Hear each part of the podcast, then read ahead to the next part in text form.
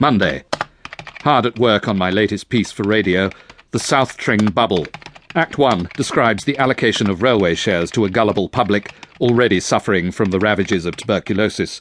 Meanwhile, the navvies sweat as they hew out the tunnel under the gaze of flinty eyed railway boss Sir Jeremiah Stovepipe.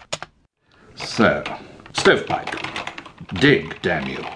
Dig, I say. Excuse me, Mr. Reed. Oh, sorry to interrupt. Oh, yes, Harvey. Got to turn the water off now, so if you need to use the lav or maybe even make a cup of coffee. Oh, good gracious, I haven't offered you anything, have I? Oh, it's all right. I didn't want to stop the creative juices flowing. No, we can turn them off for a bit too.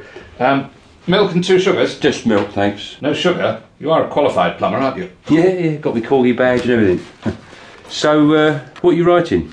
It's a script about a famous swindle. Oh, you mean like The Sting? That's my all-time favourite. Mm, yes, take away the music though, and you're not left with very much, are you? Oh, just got the DVD. I suppose that's another lucrative market for you blokes. Pretty good, yes. So what happens in this then? Well, it's about building a railway in the early 19th century. Oh yeah, big train crash. Yeah, everybody trapped in the tunnel, race against time. Florence Nightingale. Well, there is a crash, but it's financial, and uh, obviously on radio you hear it rather than see it. Oh yeah, I love Radio 4. You get some really good actors on it. Mm, so I gather. Sadly, none of them have been in any of my plays. Though Rodney Bewes wasn't bad in the one about the birth of the Scout movement. Where do you get all your ideas from?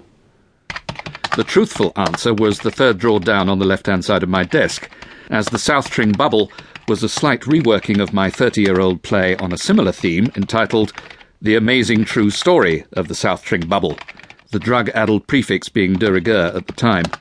You couldn't get anything commissioned unless it was called the psychedelic this or the amazing that. I remember seeing a production of The Incredible Importance of Being Earnest at the Roundhouse, in which the famous handbag was the only thing Lady Bracknell had to cover her manhood.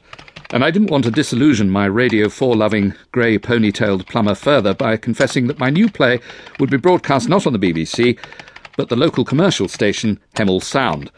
An interesting historical footnote is that the fee I commanded in 1976 was £50 more than the truly bloody incredible 250 quid my agents had negotiated for me this time round.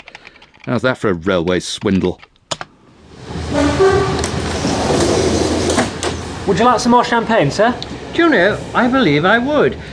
Now, I'm going to propose a toast to Felix Jeffrey Literary Associates. Felix Jeffrey Associates. Oh, arse, it's Ed Reardon. Well, just let it ring. Yeah, but he, he can't put his hand up my...